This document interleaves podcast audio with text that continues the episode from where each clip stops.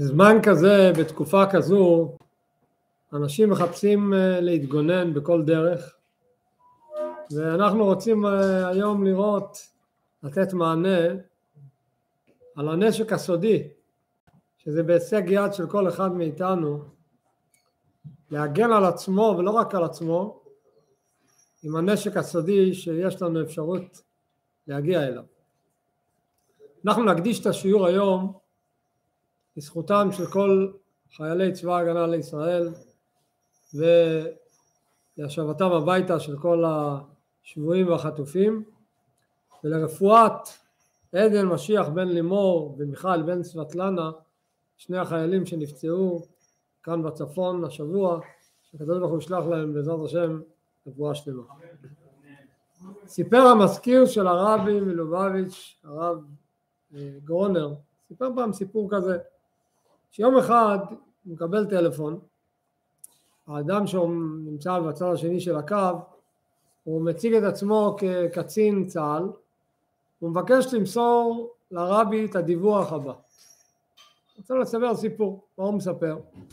שבאחת ההזדמנויות, זה היה במלחמת uh, יום הכיפורים, אחת ההזדמנויות הם ראו, הם היו בעמדה הישראלית של היהודים, הם רואים שכל החיילים שנמצאים בעמדה המצרית שממול פתאום מתחילים לברוח. אז המפקד של העמדה נתן הוראה מיד לרדוף אחריהם. השיגו אותם והחיילים לקחו אותם בשבי, את כולם. ראו בשבי שביניהם יש גם קצין בכיר בדרגת סגן אלוף. אז התחילו לחקור אותו ובחקירה שואלים אותו מה קרה? למה התחלתם לברוח פתאום? אז הוא מספר שהם מרחוק מסתכלים כל הזמן במשקפת על העמדה הישראלית. פתאום רואים שחייל אחד קושר רצועות שחורות על היד של החיילים ושם איזה קובייה שחורה על הראש הם חשבו שזה נשק סודי והם פשוט uh, ברחו. המזכיר של הרבי מספר לרבי שזה מה שקצין צה"ל ביקש להעביר דיווח הרבי עצר אותו ואמר למזכיר במין גערה כזו, מה הפירוש הם חשבו שזה נשק סודי? זה באמת היה הנשק הסודי. באמת זה הנשק הסודי שלנו. ועל הנשק הסודי הזה אני רוצה לדבר היום. אני אה, היום, כמו בכל יום שני, זכיתי להיות בדוכן של התפילין בעיר, וראיתי היום משהו שהמון זמן לא ראיתי. כזו נהירה של יהודים להניח תפילין. פשוט עמדו אנשים אחד אחרי השני באופן נפלא. אז אמרתי זו הזדמנות לדבר קצת ולהסביר את הנשק הסודי הזה של התפילין. מלחמת ששת הימים התחילה בכ"ו אייר שנת תשכ"ז. אני לא זוכר את המלחמה, הייתי בקושי בן שנתיים.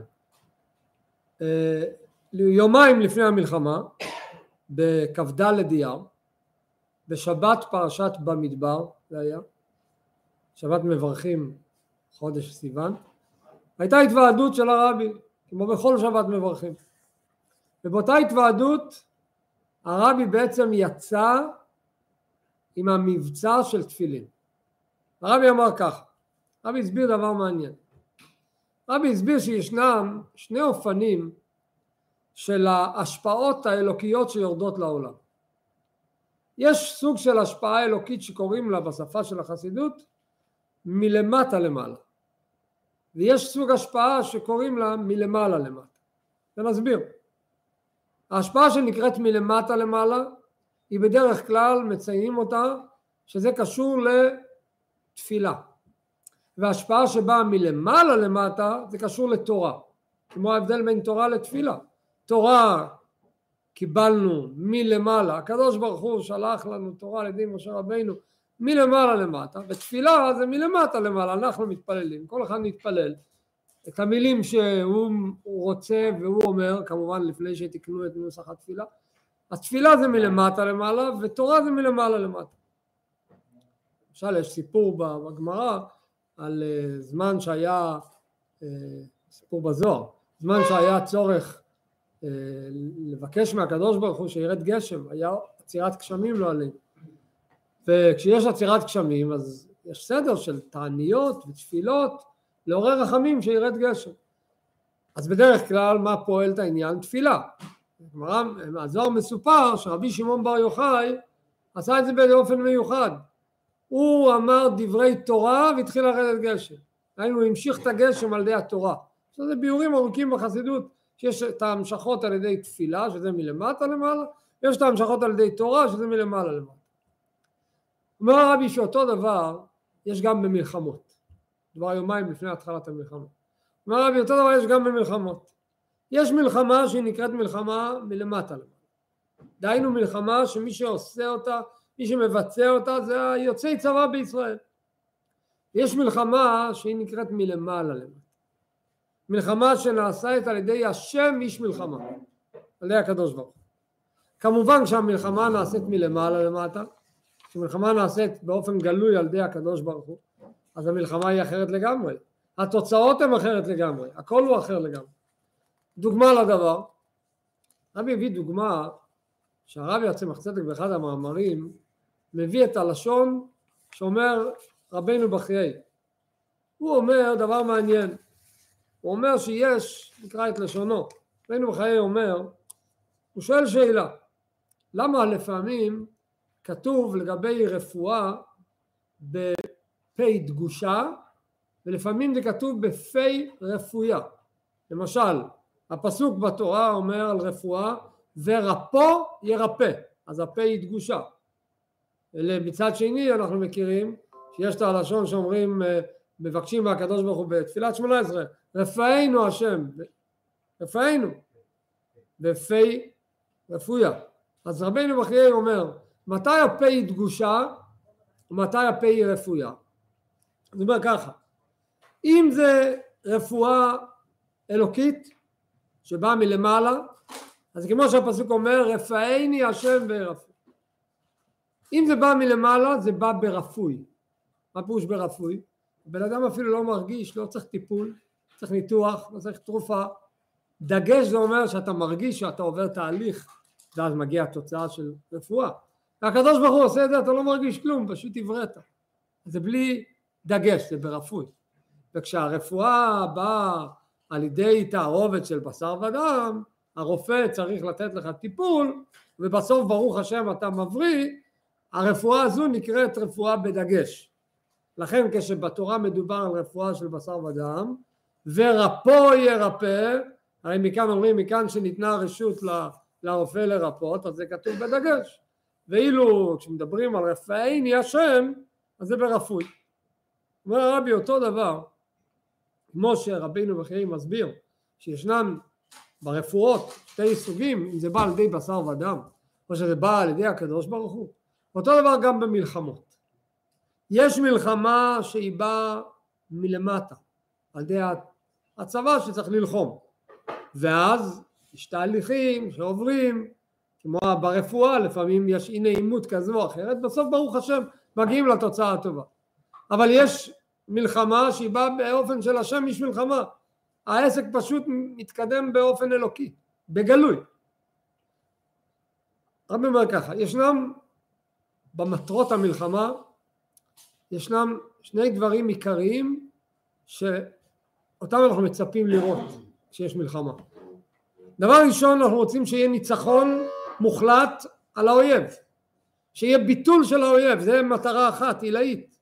אבל יש עוד גם מטרה גדולה מאוד, שכל היוצאים למלחמה יחזרו בשלימות.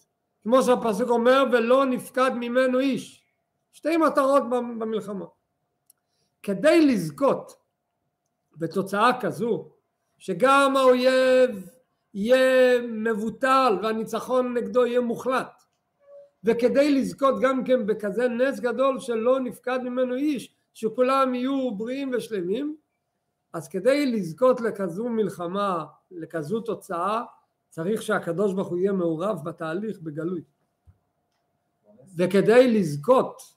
שהמלחמה תהיה באופן כזה שהקדוש ברוך הוא יהיה מעורב בה בגלוי אז קודם כל צריך כמובן כמו שהפסוק אומר תכין ליבם תקשיב אוזניך צריך uh, להתקרב לקדוש ברוך הוא, לקיים תורה ומצוות, אבל אומר הרבי שיש מצווה ייחודית. כל המצוות צריך לקיים, ויש מצווה אחת ייחודית, והמצווה הזו יש לה סגולה מיוחדת למצווה הזו להביא את התוצאה הרצויה במלחמה. ומהי המצווה הייחודית? זה מצוות תפילין. למה מצוות תפילין היא מצווה ייחודית? אומר הרבי כי במצוות תפילין אנחנו מוצאים בחז"ל את שתי הנקודות שדיברנו, שתי הסגולות שדיברנו, גם העניין של הניצחון וגם העניין של כולם יחזרו בעזרת השם בשלום. איפה רואים בתפילין את שתי הנקודות הללו? אני אומר ככה, ביטוי אחד כתוב על תפילין, כל המניח תפילין מאריך ימים. ככה חז"ל אומרים. סגולה מיוחדת בתפילין שייתן חיים לאדם. אז הנה אנחנו רואים שהנחת התפילין יש לה סגולה שלא נפקד ממנו איש, יש לה סגולה שמביאה אה, אריכות ימים, שזה בעצם מה שאנחנו מצפים, שכולם יחזרו בריאים ושלמים. ועל תפילין כתוב עוד דבר, על, הפס, על תפילין כתוב וראו, כל, הפסוק אומר וראו כל עמי הארץ כי שם השם נקרא עליך ויראו ממך. אומרים חז"ל מה מהו הדבר שכולם רואים ומזה יש להם יראה, מזה יש להם פחד מהיהודים? אומרים חז"ל אילו תפילין שבראש. זאת אומרת שלתפילין יש את שתי הסגולות הללו. גם הסגולה להביא יראה ופחד על האויב ובמילא ניצחון מוחלט ומכריע וגם סגולה שיהיה אריכות ימים לכולם ולא נפקד ממנו איש. הנקודה הזו שדיברנו שהתפילין יש לה סגולה של מפילה אימה ופחד על אלה, על כל האויבים, בהקשר לזה יש סיפור מפורסם, מספרים על אדמו"ר הזקן, סיפור שלפעמים מספרים אותו בקיצור, אבל אחת השיחות של הרבי הקודם, שמחת תורה בתרפ"ו, סיפר את זה עם כמה פרטים שפחות uh, מוכרים אפילו, פחות מפורסמים. מה מספרים על אדמו"ר הזקן, כשהוא הגיע למאסר, הוא הגיע לכלא, הביאו אותו. אז הוא נכנס לחדר, ישבו שם כתבניות וכתבנים, ישבו ומקבלים את אלה שבאים ורושמים, חוקרים. האדמו"ר הזקן נכנס ככה מתואר בשיחה עם הטלית ותפילין מתחת ל... ל... ככה עם היד, החזיק טלית ותפילין, ככה הוא נכנס. טלית ותפילין מקופלים בתוך השקית. הוא נכנס, היה לבוש עם סרטוק ארוך, וטלין ותפילין ביד. והם ידעו שהבא בתור להיכנס אחד מהמורדים הגדולים במלוכה. ונכנס אדמו"ר הזקן ככה, אז התפלאו, מה הוא מורד במלוכה? לא, בכלל לא, לא נראה, לא ציפו לראות כזו דמות. אדמו"ר הזקן לא שם לב לאף אחד. חיפש איפה זה צד מזרח, שם את הטלית על הכתף, בדק את הציציות, התכתב בציצית, לקח תפילין, הוציא את התפילין מהשקית, הניח תפילין, אחרי שהוא סיים להניח תפילין של יד, שם תפילין של ראש, והתחיל לכוון את התפילין של ראש במקום הראוי, ונעמד מול אלה שישבו שם, בסיטואציה הזו. אומר האדמו"ר הקודם בסיפור, מי שישב לא הצליח לעמוד, ומי שעמד לא הצליח לזוז. דהיינו התקיים בהם, מה שחז"ל אומרים, וראו כל עמי הארץ, כי שם השם נקרא עליך ויראו ממך, אלו תפילין שבראש. אז בעצם התפילין שבראש יש להם סגולה עצומה לפעול על, ה, על האויבים פחד, שהם פשוט נופלים ונמסים. עכשיו בפועל הדבר הזה, סיפרנו כרגע סיפור מאדמו"ר הזקן, הסיפור הזה, מה אנחנו מבינים? שכדי שהאויבים יפלו לפניך אתה צריך להיות עם uh, תפילין על הראש. אבל במלחמה החיילים לא, לא רצים עם תפילין על הראש. ואנחנו הרי רוצים שיהיה, שתיפול עליהם עם התו הפחד. אז הרבי אומר באותה שיחה שהדבר והסגולה של התפילין זה לא רק בשעת מעשה כשאתה מניח תפילין. זה פועל גם אחר כך. אתה מניח תפילין וכל היממה שאתה נלחם ואתה נמצא אחר כך ושאתה נמצא זה פועל. הרבי מביא דוגמה. עם ישראל עבר את הים בקריית ים סוף. כשעם ישראל עבר את הים היה נס של קריית ים סוף. אז מה כתוב בפסוק שמה היה התגובה של, של כל אה, אלופי אדום? אנחנו אומרים את זה כל יום. נבהלו אלופי אדום נמוגו. זה היה בשעת מעשה. אבל עברו ארבעים שנה והגיעו המרגלים ששלח יהושע ליריחו והגיעו לרחב אחרי ארבעים שנה אז היא אומרת אנחנו עוד זוכרים את, ה, את הקריאת ים סוף ועדיין נמוגו כל יושבי הארץ היא אומרת להם. זאת אומרת שהפעולה האלוקית פועלת בשעת מעשה היא פועלת גם אחר כך. במילא אז כשהחייל הניח תפילין אז גם בשעות ואחר כך זה פועל את העניין. יתרה מכך הרבי יוסיף דבר נפלא. הרבה פעמים החייל נמצא בשטח נמצא במקומות שהוא רוצה להניח תפילין אבל לא יכול. קורה לפעמים הוא לא יכול הוא נמצא שעות על גבי שעות. הרבי אמר שם באותה שיחה דבר מעניין שיש מצב שיהודי אחד יניח תפילין לזכות החייל ההוא וזה יפעל עליו גם כן הגנה מצד האחדות שיש בעם ישראל.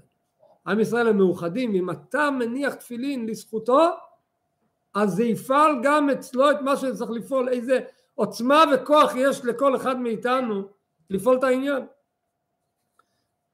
מעניין באחד המכתבים הרבי כותב בנוגע לתפילין הוא כותב ככה אני אקריא את לשונו של הרבי ידוע לנו מהמלחמה האחרונה מלחמה האחרונה הרבי מתכוון מלחמת העולם השנייה אשר כל אלה שפנו לכבוד קדושת מורים וחמי אדמו"ר לברכה כל אלה שביקשו ברכה מהרבי הקודם ושמרו פקודתו להניח תפילין בכל יום ששבו הביתה לשלום.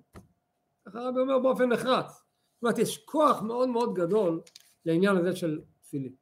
וזה היה בעצם הפעם הראשונה שהרבי יצא בעצם עם המבצע הזה להניח תפילין, זה היה יומיים לפני מלחמת ששת הימים. כמה ימים אחרי סיום המלחמה, שבת פרשת בעלותך, מה שסיפרנו קודם זה שבת פרשת במדבר. אחרי שבועיים, בשבת פרשת בעלותך, זה היה ט' סיוון, תשכ"ז, הרבי שוב דיבר על המבצע, מבצע תפילין, כבר הסתיימה המלחמה, ברוך השם בניצחון גדול. הרב אמר צריך להמשיך את המבצע התפילין בכל התוקף. למרות שלכאורה הסגולה פעלה את העניין, ברוך השם עם ישראל ניצח, כמו שהרבי בעצם אמר שהנחת התפילין תביא שהקדוש ברוך הוא ינהל את המלחמה, בשישה ימים הצלחה אדירה. הרבי אמר שימשיכו לפעול בעניין הזה ומכמה סיבות. מאוד מעניין. סיבה אחת אומר הרבי כי עיקר הרעש מתחיל עכשיו. את הסגולה שצריך שהאויבים יפחדו מאיתנו צריך עדיין. כי הם ממשיכים, אה, התיאבון שלהם ממשיך, זה לא נגמר. זו סיבה אחת. אבל סיבה שנייה מאוד מעניינת. הרבי אומר ככה, הרבי מביא דוגמה. לפעמים יש מצב שצריך לצום תענית כדי לפעול איזה עניין מסוים ואומרת הגמרא אם יש סיבה שאתה לא יכול לצום ואתה זקוק כרגע לישוע יש מצב שאתה מקבל על עצמך עכשיו קבלה טובה שבעתיד אתה תצום והקבלה שלך עכשיו תביא את הישועה כמובן אתה צריך אחר כך לצום כי הקדוש ברוך הוא לפניו העתיד וההווה הולכים ביחד אז אצלך זה יבוא בעתיד מבחינתו הוא רואה את זה כבר בהווה. אומר רבי דבר מעניין. זה שהקדוש ברוך הוא הגן עלינו בשעת המלחמה זה הקרדיט על חשבון ההשתדלות במבצע תפילין שנמשיך לעשות. זאת אומרת שאנחנו ממשיכים לעשות במבצע תפילין אחרי הצלחת המלחמה, אנחנו בעצם משלמים את ההשתדלות שבזכותה היה ניצחון המלחמה. ולכן הרבי אמר צריך להמשיך את המבצע הזה הלאה והלאה. וגם, טוב, בהתחלה חסידים עוד חשבו שזה באמת מבצע נקודתי לששת הימים, אוקיי, עברו שבועיים, הרב אומר צריך להמשיך עדיין לשלם את, ה, את הניצחון, ברוך השם. עבר חצי שנה כבר, אחרי המלחמה. אחד החסידים שואל את הרבי, אם עדיין צריך להמשיך, הרי כבר זהו, אין מלחמה, עדיין צריך להמשיך מבצע תפילין? אז הרבי עונה לו, בוודאי. דבר ראשון כותב לו הרבי שהצבא של השונאים עומדים על כל הגבולות מכל הצדדים, היו לא תהיה ורק הם פוחדים אז הם לא פורצים במלחמה. אז צריך, חייבים להמשיך לתת כוח. והרבי מוסיף עוד משפט, הוא אומר הסכנה שמצפון חלילה תיפתח, רחמנא ליצלן, היום היא עוד גדולה יותר מאשר פעם, רק כמובן לא צריך להפחיד יהודים, צריך לעורר אותם ולעודד אותם בעניין של תשובה ומעשים טובים ולתת להם כוח לעשות את המצווה הזו שהיא יש לה את הסגולה להפיל אימה ופחד על האויבים. עכשיו בואו נבין נקודה נוספת מעניינת. דיברנו שיש למצוות תפילין את הסגולה להטיל אימה ופחד על האויבים והיא גם מביאה ניצחון על האויבים. בעניין הזה ישנם שתי אופנים, שתי רמות מה הסגולה של תפילין פועלת. יש את האופן הראשון שהזכרנו קודם, וזה האופן הכי קל והכי טוב, וראו כל עמי הארץ כשם השם נקרא עליך ויראו ממך, הם פשוט יפחדו, הם פשוט יברחו, לא יצטרכו לעשות, הם פשוט יברחו, זה הכי טוב. ויש מצב נוסף, שצריך להילחם, הם לא בורחים, צריך להילחם, אבל מצליחים להכות אותם באופן כזה, כמו שנאמר, וטרף זרוע אף קודקוד. להוריד לאויב את, ה, את הזרוע עם הראש ביחד, שזה נאמר על מי? על שבט גד. וטרף זרוע אף קודקוד זה אומר שנלחמים איתם, אבל מצליחים להכות בהם בצורה של וטרף זרוע אף קודקוד. ובזכות מה בא הדבר הזה של טרף זרוע אף קודקוד? כתוב? בזכות התפילין, זרוע וקודקוד זה תפילין של יד ותפילין של ראש. בזכות זה, זה כתוב למה זה קשור דווקא לגד, כי כשמסתכלים על התפילין של ראש, יש לנו שין אחת עם שלושה ראשים ושין אחת עם ארבעה ראשים. איך כותבים גד? ג' ד', ג' זה גימטריה שלוש וד' זה גימטריה ארבע. גד מרמז השם שלהם על התפילין של ראש, שמביא את ההצלחה הגדולה ולכן בשבט גד ראו את האופן הזה שפשוט וטרף זרוע אף קודקוד. עכשיו נדבר קצת על שתי האופנים הללו. מה יותר טוב? מה יותר נעלה? שהאויב יברח או שהאויב יקבל וטרף זרוע אף קודקוד? יש מעלה בזה ויש מעלה בזה ונראה מה המעלה היותר גדולה. יש מעלה מצד אחד אנחנו אומרים שיברח, שיעלם, שיתהדק כמו שאומרים מעלה אדירה. אבל המעלה הזו, מתי היא מחזיקה מעמד? כל עוד היראה עומדת על תדר גבוה. אבל חלילה יהיה איזושהי ירידה, הוא עלול לחזור. אבל אם נצליח ואת הרב זרוע אב קודקוד, אז הוא לא יחזור, גמרנו אותו. זאת אומרת, יש מעלה שזה בא באורות גדולים, מלמעלה, מה שנקרא מלמעלה למטה, ויש מעלה שזה בא מלמטה עם, עם, עם ניצחון של ותרב זרוע אף קודקוד. כתוב שבאופן כללי זה ההבדל אם עם ישראל היה נכנס לארץ ישראל על ידי משה רבינו או מה שקרה בפועל שעם ישראל נכנס לארץ ישראל על ידי יהושע בן נון. אם היו נכנסים לארץ ישראל על ידי משה רבינו אז מה היה קורה? זה היה בדרך ניסית. לא היה צריך במלחמות בכלל. הם פשוט היו נעלמים. על זה נאמר אלו תפילין שבראש וירו ממכה ויברחו. אבל כשנכנסנו לארץ על ידי יהושע הרי כתוב פני משה כפני חמה פני יהושע כפני לבנה באנו לארץ על ידי יהושע אז גם היו ניסים אדירים וברוך השם אה, הצליח עם ישראל להכניע את האויבים ולהבריח אותם אבל היה צריך להילחם היו ניסים במלחמה אבל היה צריך להילחם זאת אומרת בגלל שנכנסנו על ידי יהושע היה צריך גם תפילין של יד וגם תפילין של ראש, וטרף זרוע אף קודקוד. ואילו היינו נכנסים על ידי משה, אז היה כאילו בכוח התפילין של ראש, הם היו מתבטלים. הרבי באחד השיחות אומר, זה מדויק מאוד.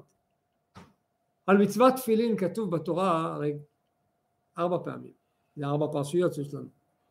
יש מצוות תפילין כפי שזה כתוב בספר שמות, ויש את מצוות תפילין כפי שזה כתוב בספר דברים. כשזה כתוב בספר שמות, זה עדיין כתוב לפי התוכנית שמשה יכניס אותם לארץ.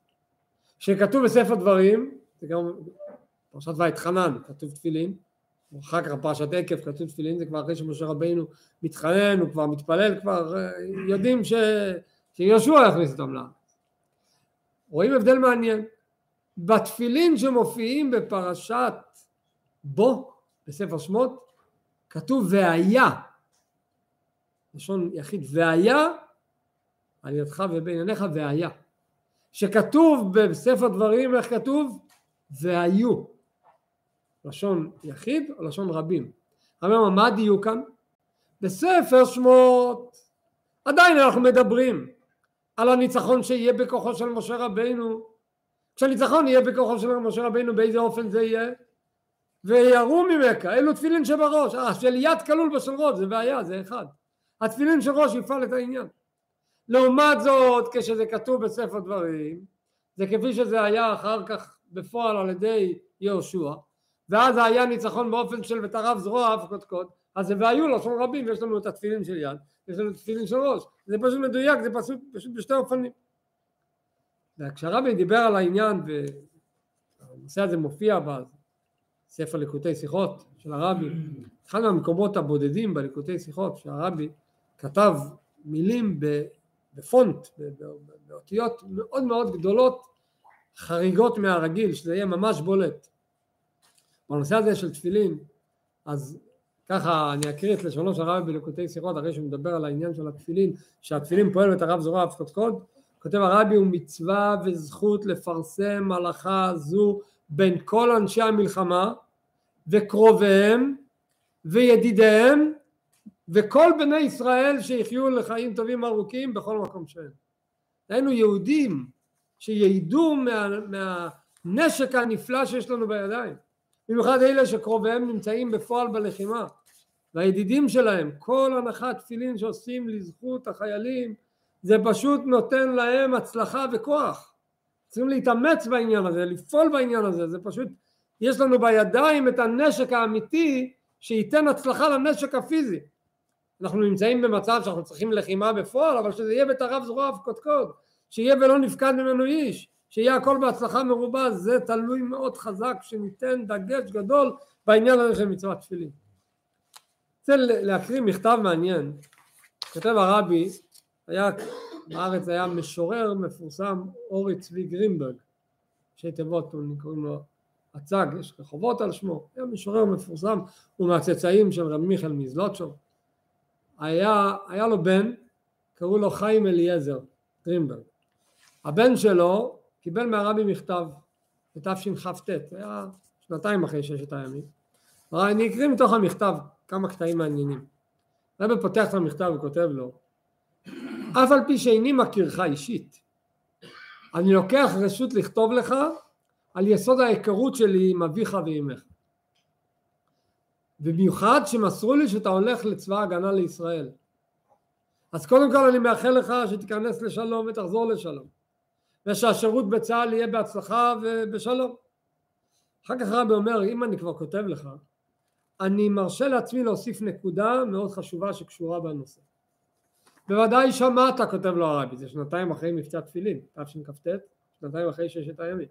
הרבי כותב לו, בוודאי שמעת על הפנייה שלי בעניין הזה של מצוות תפילין, במיוחד זה קשור ליהודים שגרים בארץ, במיוחד זה קשור לחיילים של צה"ל, לשומרי הגבולות זה קשור אליהם במיוחד כי יש סגולה מיוחדת במצוות תפילין שהיא מטילה אימה והיא מתישה את הכוח של האויבים שלנו וכשהמצב מידרדר חלילה שמגיעים למלחמה בפועל מצוות תפילין יש לה כוח להביא ניצחון מוחלט לצבאות ישראל ככה רבי כותב הרבי מוסיף לו משפט הוא אומר כך יש כאלה ששואלים מה הקשר מה השייכות בין הנחת תפילין בבוקר למה שיקרה בחזית כל היום.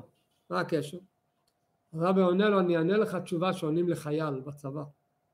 החייל בצבא, כל ההצלחה שלו מושתת על מה? קבלת עול.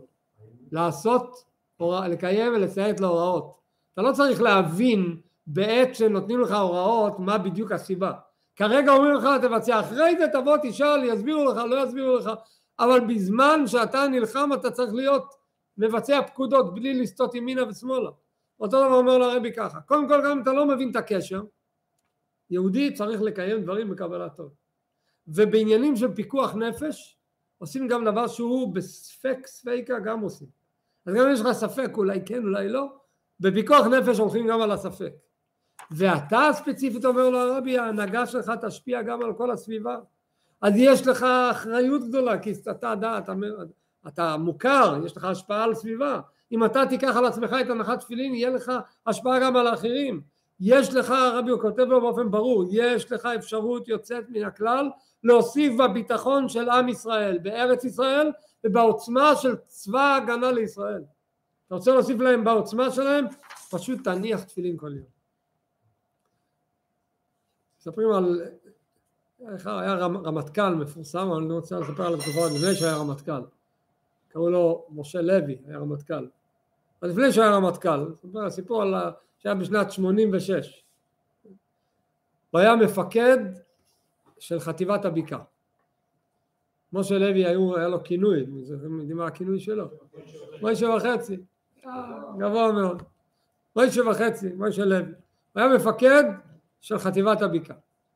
ומה הם היו עסוקים אז, ב-86? כל הזמן היה מרדפים על המסתננים, חוליות המחבלים המסתננים שבאו מירדן, והם היו צריכים אה, לרדוף אחריהם. הוא מוישה לוי היה המח"ט והוא בעצמו אישית השתתף בהרבה מרדפים כאלה.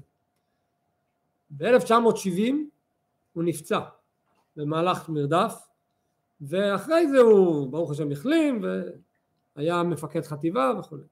שמעתי סיפור מחסיד שהיום דיברתי איתו, עוד פעם לרענן את הסיפור. חסיד גר בבאר שבע היום, שיהיה בריא, קוראים לו קלמן דרוק. הוא היה אז בחור שחזר לארץ, זה היה ב-1970, תש"ל, חזר לארץ אחרי שהוא היה אצל הרבי בשנת הקבוצה, חזר לארץ, למד בירושלים בישיבת תורת אמת. והוא הלך למבצע תפילין, תש"ל זה שלוש שנים אחרי שיצא מבצע תפילין, הוא הלך למבצע תפילין, איפה הוא הלך למבצע תפילין? הוא הלך לבית הרפואה, להדסה. בקיצור, לא פחות ולא יותר, הוא פוגש בחדר, שהוא נכנס, מי שוכב פצוע? משה לוי, משה וחצי. הוא ניגש אליו ואומר לו בוא תניח תפילין, בחור ככה בתמימות, אומר לו בקשיחות אני לא מניח תפילין. יצא החוצה, אז הבחור קרל מנדרוק יצא החוצה, מאוד מאוד כאב לו הסירוב והוא אמר לעצמו זה בגללי לא בגללו, לא, לא ביקשתי מכל הלב. לקח את זה אישית, שהוא לא בסדר, אם הוא היה מבקש את זה אחרת זה היה פועל. והוא החליט כל השבוע, הוא הלך הביתה, הוא הלך חזרה לישיבה, כל השבוע הזה ניכר לו בלב שבגללו משה לוי לא הניח תפילין. כעבור שבוע הוא עוד פעם חזר לאותו מקום, הוא כבר חזר עם החלטה, היום אני באמת מכל הלב, איך שהוא נכנס לחדר הוא לא הספיק להגיד מילה, משה לוי קם ואומר לו, היום אני מניח תפילין. עכשיו, מה שהיום סיפרתי לרב קלמן גדרוק שהוא לא ידע, הוא, הוא בשבוע הזה דיווח לרבי, קלמן גדרוק דיווח לרבי על מה שקרה עם משה לוי.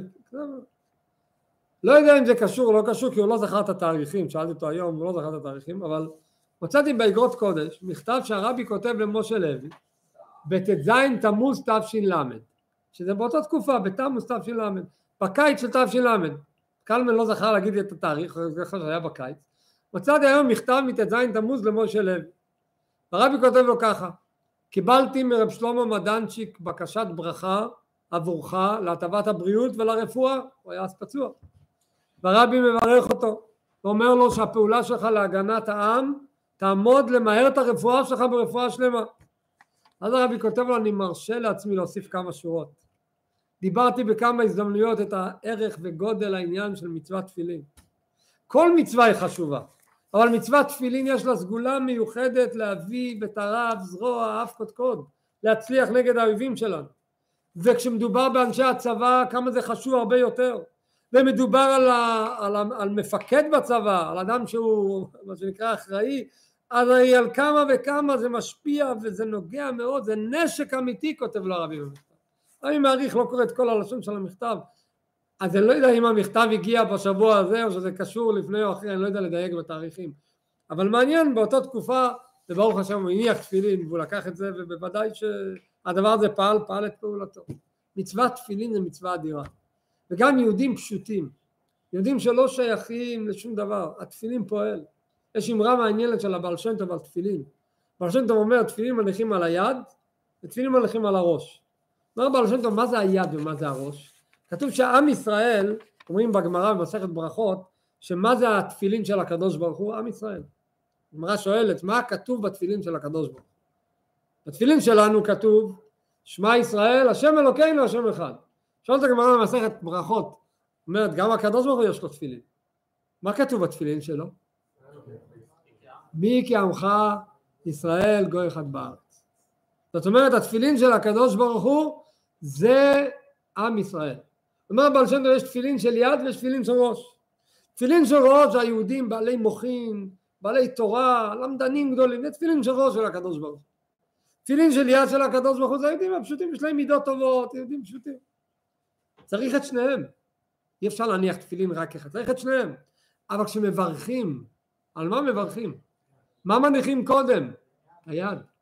הקדוש ברוך הוא מה חביב לו ומה חשוב לו קודם? התפילין של יד. היהודים הפשוטים, יהודי פשוט הוא לא מבין את כל העומק ולא יודע את כל העניין אבל יהודי כשהוא היהודי הפשוט מניח תפילין הקדוש ברוך הוא אוהב את זה. את זה הוא מקבל את זה הוא מחבב זה הדבר הכי יקר לו. היה פעם במכתב שרבי כתב ראש שמניחים עליו תפילין חושב כמו יהודי. לב שמניחים לידו תפילין מרגיש כמו לב יהודי. ויד שמניחים עליה תפילין היא רחוקה ממעשים רעים היא עושה מעשים טובים. זה משהו נפלא ביותר התפילין ממשה לוי אחד למשה לוי נוסף, יש סיפור מעניין על עוד משה לוי, אבל לא המרכז, היה רבת משה לוי. ב-73 הוא נפצע בסיפור ידוע שהוא אה, פיקד על איזה אה, זחלם והיה שם בציר אה, בודפסט ונקלעו שם לאיזה ראו מולם את כל הטנקים המצרים, הם היו מאוד מאוד בלחץ ב... בתוך ה... כל החבר'ה, היו 90 ומה כמה חיילים הוא אומר, היו מאוד בלחץ. היה חייל אחד, קראו לו זנדני, וזנדני הוא התחיל לעורר את כל הקבוצה ואמר להם, הוציא ספר תהילים, אמר להם זה התהילים, הוא יצליח לה, להביס את כל הטנקים. החבר'ה ככה, רובם לא דתיים, לא שומעים מצוות, אבל הוא הקרין עליהם כזו אמונה וכזו, כזה תוקף, אז הוא התחיל לפתח את התהילים, התחיל לומר פסוקי תהילים, והוא סיים, כולם אמרו אמן, אמן. הם לא ידעו מתי אומרים אמן, מתי לא אומרים אמן, אבל יהודי קורא תהילים כל הלב, כולם עונים אמן, הוא סגר את התהילים, ואז לא ייכנס לכל הפרטי הדברים, ברוך השם, הם התקדמו. היה בדרך אה, מאוד מסוכן, שרקו תהילים מעל הראש שלהם, פחדו להוציא את הראש אפילו כדי לירות נגדם, והוא, אה, משה לוי, רק הרים את היד כדי, הרים את יד ימין כדי אה, להפעיל נשק, באותו שנייה עבר טיל והוריד לו את היד. והוא היה כולו זוב דם ופצוע, הוא מתאר בסיפור שמספר את כל ה... אבל הוא היה מפקד, הוא לא נפל, הוא במסירות נפש החליט שהוא נלחם. זנדני נהרג, אותו אחד שחיזק אותם, והוא הצליח בכוחות על כוחות, יש שם רימון, הוא הצליח עם השיניים לפתוח את הנצרה של הרימון והתגלגל עם הרימון והיה בטוח שהוא הולך בעצמו למות אבל העיקר לה, לפגוע במצרים. בסופו של דבר הוא נפצע הצליח לפגוע בהם והוא נשאר חי. וברוך השם החלים. אבל הציק לו מאוד מאוד כל הזמן. איך זה יכול להיות שזנדני שכל כך חיזק אותם מת. והוא, פרט חשוב שכחתי לומר, כשהוא היה בלחץ הזה, עוד לפני שהוא הרים את היד, הוא אמר אם הקדוש ברוך הוא מוציא אותי חי מפה, אני מתחיל להניח תפילין. והציק לו שהוא התחייב להניח תפילין והקדוש ברוך הוא הוריד לו את היד. יד ימין שאיתה הוא יוכל להניח תפילין, הקדוש ברוך הוא הוריד לו את היד. וזה הציק לו, איך זה יכול להיות? הוא שאל רבנים שבאו לבקר אותו בבית הרפואה כשהוא שכב בעת ההחלמה שלו, שאל את כולם את השאלה ואנשים לא ידעו מה לענות לו. בקיצור הגיע לארה"ב, נסע כדי לעשות פרוטזה ביד ואז יוסי צ'חנובר אה, סידר לו יחידות אצל הרבי. בהתחלה הוא לא הבין בדיוק למי הוא מגיע אבל הוא הגיע לרבי, הרבי מאוד קירב אותו. ואז הוא ניצל את ההזדמנות ושואל את הרבי את שתי השאלות הללו, איך זה יכול להיות שזנדני נהרג ואיך זה יכול להיות שהקדוש ברוך הוא הוריד לי את היד שאני החלטתי שאני רוצה להניח תפילין. הרבי אומר לו זה מאוד פשוט. זנדני מסר את הנפש שלו בשביל להציל את כולכם. זנדני היה לו שליחות אלוקית לחזק אתכם, הוא סיים את השליחות שלו, הוא החזיר את נשמתו לבורא, והוא בזכות זה שהוא נהרג, הוא מסר את הנפש ובזכות זה אתם ניצלתם. אתה קיבלת על עצמך להניח תפילין, התחברת לקדוש ברוך הקדוש ברוך הוא מראה לך שהדרך להתחבר אליו, הוא יבחר איך אתה תתחבר אליו. אם אתה תאכל את זה עם תפילין, אז עם, ברור, עם הנחת תפילין. כשאתה לא תאכל את זה עם תפילין אז זה יהיה אם ואהבת את השם אלוקיך בכל לבבך. הקדוש ברוך הוא בוחר את הדרך איך אתה תתחבר אליו. והוא קיבל את התשובה, הוא מאוד מאוד, מאוד נרגע מה, מההסבר שהרבי נתן. הכוח של התפילין בכל דרך, בכל צורה, לפעול על יהודים להניח תפילין ולהתגבר על הבושה הזו שלפעמים תופסת אותנו מה אני אתפוס יהודי ברחוב, מבקש ממנו להניח תפילין, כן, אתה תראה שזה יעשה לך טוב ואתה תגרום לכך שהוא יניח תפילין ואתה אין לך סיפוק יותר גדול. מספרים על המשפיע רמן אל פוטפס שהוא יצא בעצמו גם בגיל מופלג יצא כל יום שישי להניח תפילין ב... עם יהודים. אז הוא נפגש פעם עם יהודי שהדבר דיבר רק אנגלית. איך תסביר לו? מה זה תפילין? מה? רמר ידע מילים בודדות באנגלית. מה הוא אומר לו? ארבע מילים ואף אחד לא הצליח להסביר לו ולשכנע אותו. המנהל אומר לו ארבע מילים מכל הלב. הוא אומר לו I Jew you Jew. I תפילין you תפילין ההוא הוריד את השרוול והניח תפילין. ברגע שאתה בא ליהודי מכל הלב ואתה פועל עליו באמת פועל את העניין. שמעתי פעם סיפור על שליח של הרבי בצפת עליו השלום הרב צייטלין. היה גם כבר קומה הגיע פעם עם קבוצת חיילים, הוא היה בחור אמריקאי, הגיע לארץ מהשלוחים של הרבי, היה, הוא לא ידע, לא ידע עברית כל כך טוב בצורה שוטפת, הגיע למקום, אה, היו שם חיילים, אחד המפקדים, החבר'ה הבחורים שביקשו מהמפקד בוא תניח תפילין, הוא אמר לא, לא רוצה. ניגש הרב צייטלין, אז בחור, ניגש למפקד, הוא אומר לו בוא תניח תפילין, הוא אומר לו תעזוב אותי. איך שהוא שומע תעזוב אותי, הוא ניגש אליו, מתחיל להוריד לו את השרוול, ו... החבר'ה מסתכלים עליו, מה קורה איתו, מה קורה, לא מתאים, לא יודע איך למצוא, אבל הוא נותן, קיצור מוריד לו את השרוול, הוא מניח לו תפילין. אחרי שהוא סיים להניח תפילין, והלכו בצד, שואלים החבר'ה, הצייטים, מה עשית? הוא אומר לך תעזוב אותי, מה? אז הוא אומר, מה זאת אומרת? אני, הוא מכיר, בתורה כתוב, עזוב תעזוב עמו, פירושו תעזור. הוא אומר לי, תעזוב אותי, פירושו, הבנתי, תעזור לי, אז עזרתי לו. זה מה שהבנתי. עזוב תעזוב, תעזוב אותי, אז עזרתי לו. הוא ניגש עם כל האמת שלו, כל הלב שלו, עם כל הכוונה שלו, ההוא נמס, והוא בפועל אני תפילין. היה בעיה חשוב הנחת תפילין בצורה מאוד מאוד חזקה אצל כל אחד. אני אסיים בסיפור אחד מעניין. סיפר איש עסקים שבשנת 75 הוא נסע פעם לדטרויט לפגישה עסקית. הגיע לשם ביום שלישי, בערב היה אמור לו להיות איזו פגישה עסקית והזמינו שם לפגישה עוד כמה משפחות בעניין מסוים שהיה קשור לאיזה עסק. אחד הנוכחים כל הזמן, הוא היה איש עסקים, חבדניק, היה נראה כמו חבדניק, אחד האנשים שם כל הזמן שואל אותו שאלות על תפילין, למה תפילין שחורות, למה זה, מפעם לפעם זורק, לא קשור ל... בסוף ככה הוא ניגש אליו ואומר לו אני רואה שאתה כל הזמן, יש לך עניין מיוחד עם התפילין, למה שאלת את כל השאלות על התפילין? אז ההוא עונה לו, אני כבר יותר מ-20 שנה לא הנחתי תפילין. אז הוא אומר, אז אומר עניתי לו, אבל uh, היית צריך. אז הוא אומר, תשמע, כל אחד פה מתפזר מהמסיבה וכל אחד הולך לישון. אני בשש וחצי בבוקר כבר נמצא במאפייה בעבודה. ו... אני נמצא במאפייה קודם, אבל בשש וחצי בבוקר במאפייה יש לי הפסקה קטנה. קטנה.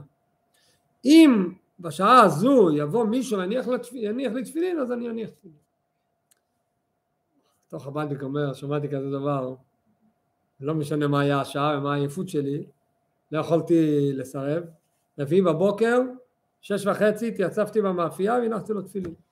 ראיתי שהוא מניח תפילין, והוא יודע להניח תפילין, בלי עזרה, עשרים שנה הוא לא מניח תפילין, הוא מניח תפילין. ואז הוא אומר, אני רואה שאתה מניח טוב תפילין, ההוא אומר, אם היה לי תפילין הייתי מניח, כל יום. האיש העסקים אומר לו, אין בעיה, אני עכשיו נוסע חזרה, אני גר באנגליה, עוד שישה שבועות אני צריך לחזור עוד פעם לעסקים פה לדטרויט, כשאני אחזור עוד שישה שבועות אני אביא לך מתנה תפילין. בסדר? חוזר חזרה לניו יורק, בדרך לאנגליה. זה היה ביום חמישי בבוקר, יום רביעי הוא הניח תפילין, יום חמישי בבוקר הוא בא לה, להתפלל תפילת שחרית אה, כשהרבי מגיע, הרבי נכנס רק לקריאת התורה ויוצא חזרה. אחרי שהרבי חזר לחדרו הוא הכניס פתק לרבי ודיווח. כך וכך היה אתמול, כך וכך פגשתי את היהודי הזה והזה, את כל הסיפור ומספר שהוא, אני היום בלילה, היינו חמישי בלילה, נוסע חזרה ללונדון הוא מתאר איזה פגישה משפחתית מיוחדת הולך להיות לו בלונדון, הוא הולך לפגוש את כל המשפחה שהרבה זמן כבר לא היו ביחד, לא זוכר את כל הפרטים, והוא מבקש ברכה מהרבי והכניס הפתק, הוא לא ציפה לתשובה, הוא רק דיווח, ונסע לעוד כמה עניינים עסקיים במנהטן וכולי, בזמן מנחה התכוון לחזור חזרה להתפלל בסבן סבנטי עם הרבי מנחה ואחר כך אה, לנסוע עם הטיסה לאנגליה. הוא חוזר חזרה לפני מנחה פוגש אותו המזכיר של הרבי אומר לו אני מחפש אותך כל היום יש תשובה של הרבי על הפתק שהכנסת בבוקר מה הרבי כותב לו? הרבי כותב לו שאתה דאגת ליהודי להניח אתמול תפילין מה אתה חושב? שהוא צריך לחכות שישה שבועות עד שיהיה לו עוד פעם תפילין? אתה צריך לדאוג שהיום, יום חמישי, הוא גם יניח תפילין. והרבי אומר יש לו שתי ברירות או שאתה מוצא דרך שיהיה לו תפילין היום להניח או שאתה לוקח טיסה ונוסע בעצמך ומביא לו לפני השקיעה יום תפילין. קיצור הוא אומר להשיג זוג תפילין בקראון הייטס היה מבצע. מעכשיו לעכשיו להיכנס לחנות הוא השיג זוג תפילין. בקיצור הוא עשה שמיניות באוויר, הוא מאוד רצה להגיע ללונדון לשבת, הוא עשה שמיניות באוויר, הגיע לשדה תעופה, תפס את המטוס המסוים, הטיס את התפילין, דאג שבחור ישיבה יחכה, ובאותו יום לפני השקיעה הוא הניח תפילין. כעבור שישה שבועות הוא הגיע עוד פעם לשם, הוא פוגש את אותו יהודי. הוא ככה שואל אותו, נו, אתה מניח כל יום תפילין? הוא אומר, בוודאי. ראיתי שכזה מסירות עשית שיהיה לי תפילין למחרת, איך אני יכול לפספס מלהניח תפילין? אז הוא הבין מה הרבי דחף אותו כל כך, שיפעל על היהודי להניח תפילין. כי כשיהודי אתה רואה את ההתמסרות שלך לעניין, זה פועל עליו. והתפילין שהוא יניח, הם יהיו תפילין שיהיו עליו לתמיד. אז זה הכוח שלנו, זה הנשק שלנו, זה העוצמה שלנו, וכולנו נמצאים היום בימים כאלה שכולנו רוצים את שתי הנקודות שדיברנו, רוצים שיהיה ניצחון מוחץ, ורוצים שכולם יחזרו הביתה בריאים ושלמים, יש לנו את הנשק בידיים, הנחת תפילין, אנחנו בעצמנו, נניח תפילין לזכות האלה שלא יכולים להניח, נדאג להניח עם עוד יהודים, נדאג לעורר ולעודד את החיילים שהניחו תפילין, את המפקדים שהניחו תפילין, וזה בוודאי ובוודאי יביא לכולנו ניצחון אמיתי ומוחץ בעזרת השם בקרוב ממש